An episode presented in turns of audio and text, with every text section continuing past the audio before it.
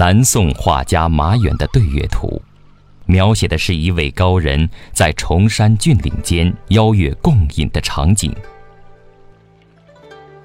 画面上半部那座高大的山峰，虽然少见画家惯用的斧劈皴，但是那痛快淋漓的侧笔直刷，由浓极淡的墨色，密集的苔点，让俊俏的山形多了几分雄浑。山腰间挂着一轮满月，月亮下面是瘦削的远山。这种近山参天而远山则低的布景，也是画家常用的画山方法。画面下半部，左侧崖石间伸出几棵虬曲的老松和杂树，茂密的松枝垂挂着藤蔓，松荫底下，一位高人抬头望月。举杯邀饮，神态狂放不羁。旁边侍立着一位端酒壶的童子，人物造型简练而写意，符合高人一世独立的气质。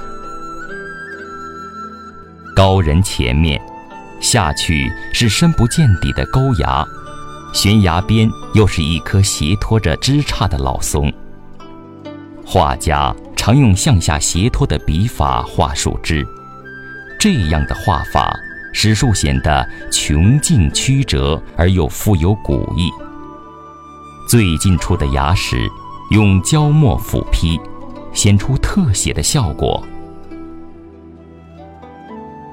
山高谷深，皓月当空，松阴蔽天，这些布景。都围绕着那位坐在悬崖边举杯邀月的高人，他才是整幅画的重心。看到这里，我们已经明白了，画家要表现的是古代文化人那种清雅脱俗而又孤高寂寞的审美情调。唐代诗人李白的“花间一壶酒，独酌无相亲”。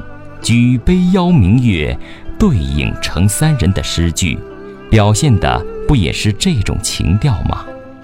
只不过画家把花间变为山间，而使那位高人更加远离人间烟火了。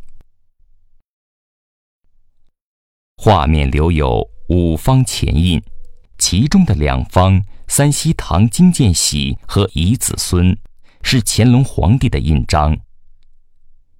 也有明代学者提出，对月图并非马远真迹，而是后人仿马远画风之作。马远是南宋画院的职业画师，是一位在技法上富有创造性的杰出画家，与李唐、刘松年、夏圭并称南宋四大家。马远。一般都用斧劈皴表现山石质感，在构图上多采用取景一角，故被世人称为“马一角”。对月图中也可见到少量斧劈皴，但大多用侧笔平刷塑造山石，构图布局也比较满。虽然技法有所差异，但此画表现出的清雅俊秀的风格。与马远一贯的画风一脉相承。